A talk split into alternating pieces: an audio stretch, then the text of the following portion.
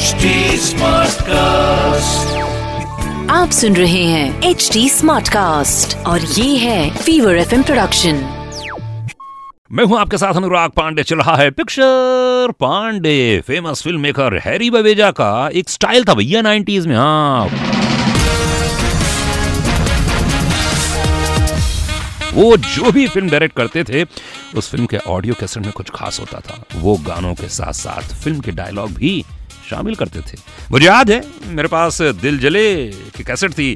अरे दिल जले याद है? अमरीश पुरी साहब ओह जिसमें गानों के साथ साथ अजय देवगन के डायलॉग भी थे। वाह वाह वाह वो कैसेट उस जमाने में बहुत पॉपुलर हुई थी यार।